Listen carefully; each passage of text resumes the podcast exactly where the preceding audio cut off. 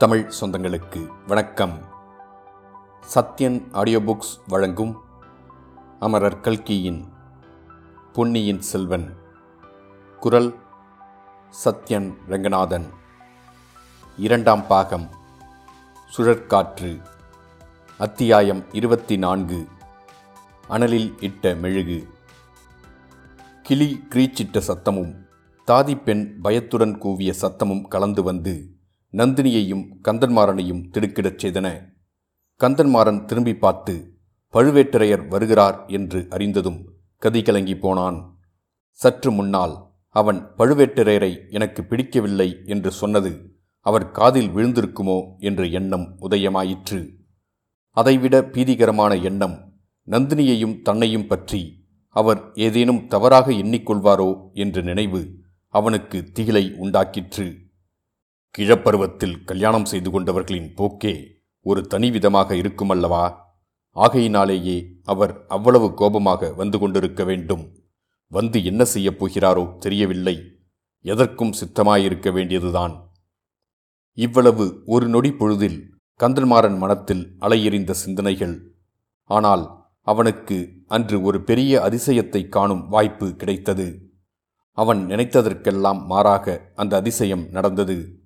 பழுவேட்டரையர் அருகில் நெருங்கியதும் நந்தினி முகமலர்ந்து அவரை தன் கரிய விழிகளால் பார்த்து நாதா எங்கே தாங்கள் திரும்பி வருவதற்கு அதிக நாள் ஆகிவிடுமோ? என்று பார்த்தேன். நல்ல வேளையாக வந்துவிட்டீர்கள் என்றாள். அவளுடைய முகத்தை பார்த்து அந்த குரலையும் கேட்டதும் பழுவேட்டரையரின் கோபாவேசம் பறந்துவிட்டது. அனலில் இட்ட மெழுகை போல் உருகிப் போனார். அசட்டுச் சிரிப்பு ஒன்று சிரித்து ஆமாம் போன காரியம் முடிந்துவிட்டது திரும்பிவிட்டேன் என்றார். பிறகு கந்தன்மாறனை பார்த்து இந்த பிள்ளை இங்கே என்ன செய்கிறான்? ஏதாவது காதற்கவிதை புனைந்து கொண்டு வந்து கொடுத்தானோ? என்று கேட்டுவிட்டு தம்முடைய பரிகாசத்தை குறித்து தாமே சிரித்தார். கந்தன்மாறனுடைய முகம் சிவந்தது. ஆனால் நந்தினி பழுவேட்டரையரை விட அதிகமாகச் சிரித்துவிட்டு இவருக்கு காதலும் தெரியாது கவிதையும் தெரியாது சண்டை போட்டு காயமடையத்தான் தெரியும். நல்ல வேளையாக காயம் ஆறிவிட்டது. ஊருக்கு போக வேண்டும் என்று சொல்லிக் கொண்டிருந்தார். என்றால் இந்த காலத்து பிள்ளைகளின் வீரத்தைத்தான் என்னவென்று சொல்லுவது? இருபத்தி நாலு யுத்தக்கலங்களில் நான் அறுபத்தி நாலு காயங்கள் அடைந்தவன். ஆனால் ஒரு தடவையாவது படுக்கையில் படுத்ததில்லை. இவனுக்கு காயம் குணமாக ஒரு பட்சத்துக்கு மேலாகியிருக்கிறது. ஆனால் என் காயங்களெல்லாம் மார்பிலும் தோளிலும் தலையிலும் முகத்திலும் ஏற்பட்டவை. இந்த பிள்ளை முதுகிலே காயம்பட்டவன் அல்லவா? அதனால் இவ்வளவு நாள் ஆகிவிட்டது நியாயந்தான் என்று கூறி பரிகாசச் சிரிப்பு சிரித்தார். கந்தன்மாறன் குதித்து எழுந்து ஐயா தாங்கள் என் தந்தையின் ஸ்தானத்தில் உள்ளவர் அதனால் தங்களுடைய பரிகாசத்தை பொறுத்தேன் என்றான். இல்லாவிட்டால் என்ன செய்திருப்பாயடா? என்று பழுவேட்டரையர் கேட்டு தம் உரையிலிருந்த கத்தியில் கையை வைத்தார். நந்தினி இச்சமயம் குறுக்கிட்டாள். நாதா இவருக்கு முதுகில் மட்டும் காயமில்லை. நெஞ்சிலும் காயம் பட்டிருக்கிறது என்பது தங்களுக்கு தெரிந்ததுதானே? இவர் தம்முடைய சிநேகிதன் என்று நினைத்து கொண்டிருந்தவன் இம்மாதிரி முதுகில் குத்தி போட்டுவிட்டு போய்விட்டான் என்ற எண்ணம் இவர் நெஞ்சில் பெரிய புண்ணை உண்டாக்கியிருக்கிறது. முதுகில் காயம் ஆறியும் நெஞ்சில் புண் ஆறவில்லை. அந்த புண்ணில் கோலிடுவது போல் நாம் பேசக்கூடாதுதானே அன்றிரவு அவர் காயம்பட்ட அன்றிரவு என்ன நடந்தது என்று தங்களுக்கு தெரியாதா என்ன?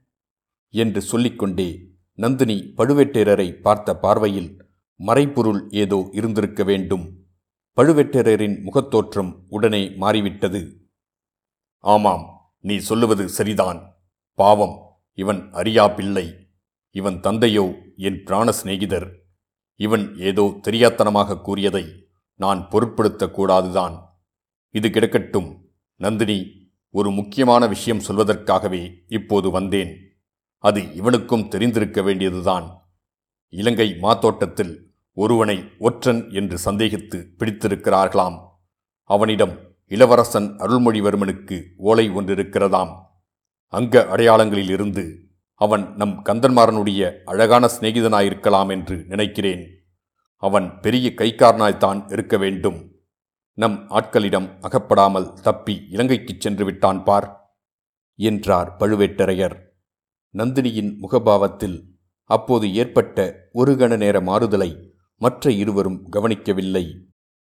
அடே தப்பிச் சென்று விட்டானா? இலங்கைக்கா போய்விட்டான்? என்று கந்தன்மாறன் ஏமாற்றத்துடன் கூறினான்.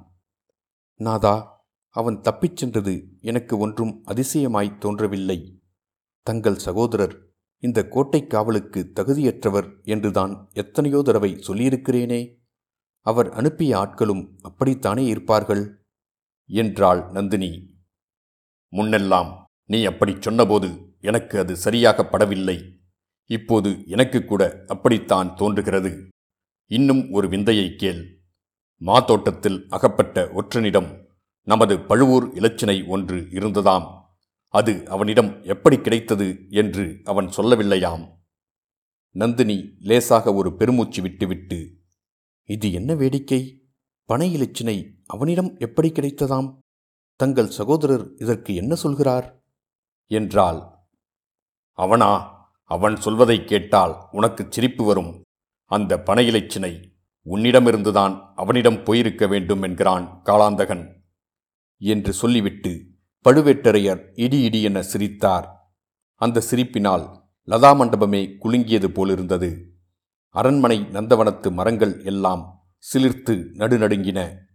நந்தினியும் அவருடன் சேர்ந்து சிரித்துக்கொண்டே என் மைத்துனர் இருக்கிறாரே அவருக்கு இணையான புத்தி கூர்மை படைத்தவர் இந்த ஈரேழு பதினாலு உலகத்திலும் கிடையாது.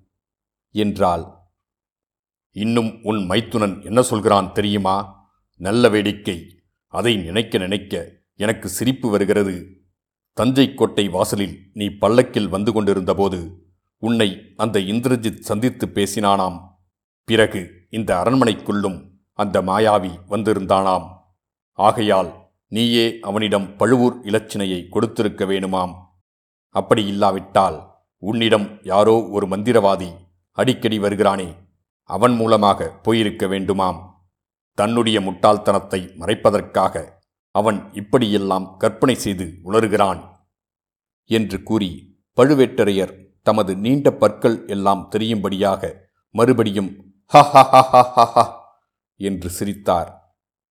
என் மைத்துனருடைய அறிவு கூர்மையை பற்றி நான் சந்தேகித்தது ரொம்ப தவறு. அவருடைய அறிவு உலக்கை கொழுந்துதான். சந்தேகமில்லை. ஆனால் இதையெல்லாம் நீங்கள் கேட்டுக்கொண்டு சும்மா இருந்ததை நினைத்தால்தான் எனக்கு வியப்பாயிருக்கிறது என்றாள் நந்தினி. அவளுடைய முகபாவம் மறுபடியும் மாறி அதில் இப்போது எள்ளும் கொள்ளும் வெடித்தது. கண்ணில் தீப்பொறி பறந்தது. வீராதி வீரரும் போர்க்களத்தில் எத்தனையோ வேல்வீச்சுகளை இருமாந்து தாங்கியவருமான பெரிய பழுவேட்டரையர் நந்தினியின் சிறு கோபத்தை தாங்க முடியாமல் தடுமாறினார். அவருடைய தோற்றத்திலும் பேச்சிலும் திடீரென்று ஒரு தளர்ச்சி காணப்பட்டது. தேவி நான் அதையெல்லாம் சும்மா கேட்டுக்கொண்டிருந்தேன் என்றா நினைக்கிறாய்? அவனுடைய கையாளாகத்தனத்தை பற்றி மிக கடுமையாக பேசி அவனை அழவைத்து விட்டேன். நீ பார்த்திருந்தால் அவன் பேரில் இரக்கம் அடைந்திருப்பாய் என்றார். இதையெல்லாம் கேட்டுக்கொண்டிருந்த கந்தன்மாறன் பாடு சங்கடமாகிவிட்டது. நந்தினியிடம் அவனுக்கு சிறிது பயமும் பழுவேட்டரரிடம் இரக்கமும் அவமதிப்பும் ஏற்பட்டன. இந்த சதிப்பதிகளின் தாம்பத்திய விவகாரத்தில் சிக்கிக்கொள்ளாமல் அங்கிருந்து போய்விட விரும்பினான். தொண்டையை கணைத்து கொண்டு ஐயா என்றான். நந்தினி குறுக்கிட்டு என் மைத்துனர் சாமர்த்தியத்தைப் பற்றி பேசுகையில் இவரை நாம் மறந்துவிட்டோம். இவர் ஊருக்கு போகிறேன் என்று சொல்கிறாரே போகலாம் அல்லவா? என்று கேட்டாள். நன்றாய் போகலாம். இத்தனை நாள் இங்கு இவன் தங்கியிருந்தது பற்றியே இவனுடைய தந்தை கவலைப்பட்டுக் கொண்டிருப்பார். இவரிடம் ஓலை ஒன்று கொடுத்தனுப்ப விரும்புகிறேன். கொடுக்கலாம் அல்லவா? ஓலையா? யாருக்கு? காஞ்சியிலுள்ள இளவரசருக்கு. பழுவேட்டரையர் நந்தினியையும் கந்தன்மாறனையும் சந்தேகக் கண்ணால் பார்த்து இளவரசருக்கு ஓலையா? நீயா எழுதுகிறாய்? எதற்கு? என்று கேட்டார். இளைய பிராட்டி தம்பிக்கு ஓலை எழுதி அவர் சிநேகிதரிடம் கொடுத்தனுப்பியிருக்கிறார். பழுவூர் இளையராணி அண்ணனுக்கு ஏன் ஓலை எழுதக்கூடாது எழுதி இவரிடம் ஏன் அனுப்பக்கூடாது என்றாள் நந்தினி. இவன் சிநேகிதன் கொண்டு போன ஓலை இளைய பிராட்டி குந்தவை எழுதிய ஓலையா? உனக்கு அந்த விஷயம் எப்படி தெரிந்தது என்று பழுவேட்டரையர் கேட்டார். பின்னே எதற்காக என்னிடம் மந்திரவாதி அடிக்கடி வருகிறானாம்? அவன் மந்திரத்தின் மூலமாக தெரிந்தது என் மைத்துனர் ஆட்களின் லட்சணம்தான் தெரிந்திருக்கிறதே. பழுவூர் பண இலச்சினை அவனிடம் இருப்பதாக கண்டுபிடித்து கொண்டு வந்து சொன்னவர்கள் ஓலை குந்தவை அனுப்பியது என்று சொல்லவில்லை பாருங்கள். இலச்சினையைப் பற்றி நம் ஆட்கள் சொல்லவில்லை. அன்பில் பிரம்மராயர் ராமேஸ்வரம் போய்விட்டு திரும்பி வந்திருக்கிறார். அவர் கொண்டு வந்த செய்தி. அந்த பிராமணராவது குந்தவை தேவியின் ஓலையைப் பற்றி தங்களிடம் சொன்னாரா? இல்லை. நாதா நான் தங்களுக்கு எச்சரித்ததை எண்ணிப் பாருங்கள். இந்த ராஜ்யத்தில் உள்ள அவ்வளவு பேரும் சேர்ந்து தங்களை வஞ்சிக்க பார்க்கிறார்கள் என்று நான் சொல்லவில்லையா? இது உண்மை என்பது இப்போதாவது தங்களுக்கு தெரிந்ததா? மந்திரவாதி சொன்னதை மட்டும் நான் நம்பிவிடவில்லை. கோடிக்கரையிலிருந்து சிறைப்படுத்தி கொண்டு வந்த வைத்தியர் மகனையும் அழைத்து வரச் செய்து விசாரித்தேன். அவனும் அதை உறுதிப்படுத்தினான். இளைய பிராட்டி தன் தம்பிக்கு ஓலை அனுப்பியிருப்பதாகச் சொன்னான். என்றாள் நந்தினி. பழுவேட்டரையருக்கு கண்ணை கட்டி காட்டிலே விட்டது போலிருந்தது. கந்தன்மாறனை அவர் அருவருப்புடன் பார்த்தார். அந்த சிறு பிள்ளையை பக்கத்தில் வைத்துக்கொண்டு இப்படியெல்லாம் பேசுவது அவருக்கு பிடிக்கவில்லை. இதை குறிப்பினால் உணர்ந்த நந்தினி நம்முடைய கதை இருக்கவே இருக்கிறது. இவருடைய பிரயாணம் ஏன் தாமதிக்க வேண்டும்? என்று கூறிவிட்டு கந்தன்மாறனை பார்த்து ஐயா காஞ்சி இளவரசரிடம் இந்த ஓலையை நேரே கொண்டு போய் கொடுக்க வேண்டும். கொடுத்துவிட்டு அவர் மறு ஓலை கொடுத்தால் சர்வ ஜாக்கிரதையாக அனுப்பி வைக்க வேண்டும். தங்களுடைய கடம்பூர் மாளிகைக்கு இளவரசரை அழைப்பதற்கு மறந்துவிட வேண்டாம். என்றாள். என் தந்தையிடம் என்ன சொல்ல? இது பழுவூர் மன்னரின் விருப்பம் என்று சொல்லலாம் அல்லவா? கந்தன்மாறன் சற்று தயக்கத்துடன் கேட்டான். தாராளமாகச் சொல்லலாம். என்னுடைய விருப்பந்தான் பழுவூர் மன்னரின் விருப்பமும்.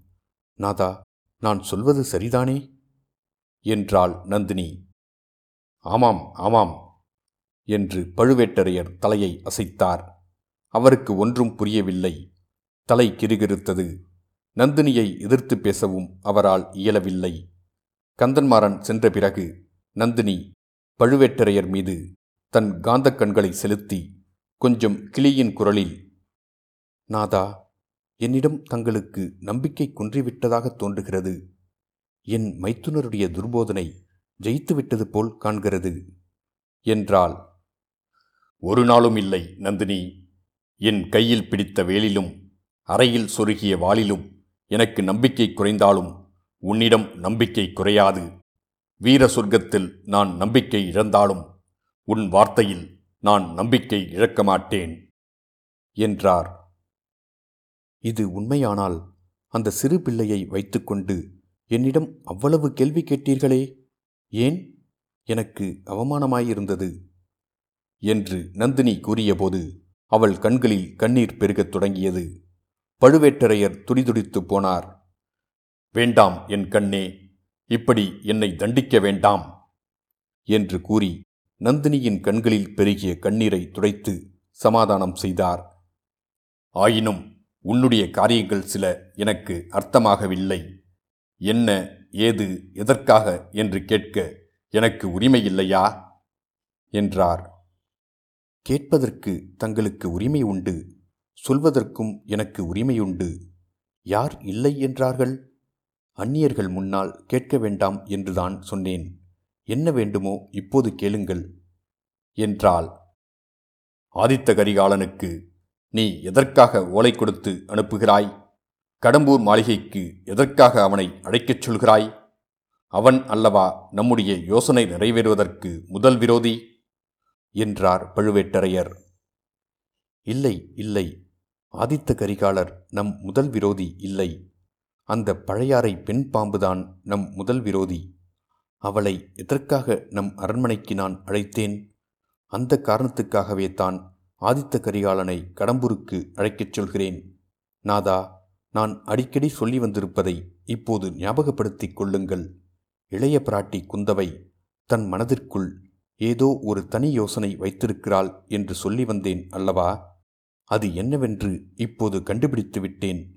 மற்ற எல்லாரையும் விலக்கிவிட்டு அவளுடைய இளைய சகோதரன் அருள்மொழிவர்மனை தஞ்சாவூர் சிம்மாசனத்தில் ஏற்றி வைக்க அவள் தீர்மானித்திருக்கிறாள். அவளுடைய சூழ்ச்சிக்கு எதிர் சூழ்ச்சி செய்து அவளுடைய நோக்கம் நிறைவேறாமல் செய்ய வேண்டும். காஞ்சிக்கு நான் ஓலை அனுப்பியதின் காரணம் இப்போது தெரிகிறதல்லவா? என்று நந்தினி கேட்டுவிட்டு பழுவேட்டரையரை பார்த்த பார்வை அவருடைய நெஞ்சை ஊடுருவி அவர் அறிவை நிலைக்குலையச் செய்தது. ஒன்றும் தெரியாவிட்டாலும் ஆம் தெரிகிறது என்று குழறினார் அந்த வீரக்கிழவர். நாதா தாங்களும் தங்கள் முன்னோர்களும் புரிந்த அரும்பெரும் வீரச் செயல்களினாலேயே இன்று இந்த சோழ சாம்ராஜ்யம் இவ்வளவு பல்கி பரவியிருக்கிறது. இந்த தஞ்சைபுரியின் தங்க சிம்மாசனத்தில் ஒரு நாளாவது தங்களை ஏற்றி வைத்து பார்க்கும் வரையில் இந்த பாவியின் கண்கள் இரவிலும் பகலிலும் தூங்கப் போவதில்லை அதற்குள்ளே எந்த விதத்திலாவது தங்களுக்கு என் பேரில் சந்தேகம் ஏற்படும் பட்சத்தில் தங்கள் உடைவாளினால் என்னை ஒரே வெட்டாக வெட்டி கொன்றுவிடுங்கள். என்றாள் நந்தினி. என் கண்ணே இத்தனை கர்ண கொடூரமான மொழிகளைச் சொல்லி என்னை சித்திரவதை செய்யாதே என்றார் பெரிய பழுவேட்டரையர். இத்துடன் அத்தியாயம் இருபத்தி நான்கு முடிவடைந்தது. மீண்டும் அத்தியாயம் இருபத்தி ஐந்தில் சந்திப்போம்.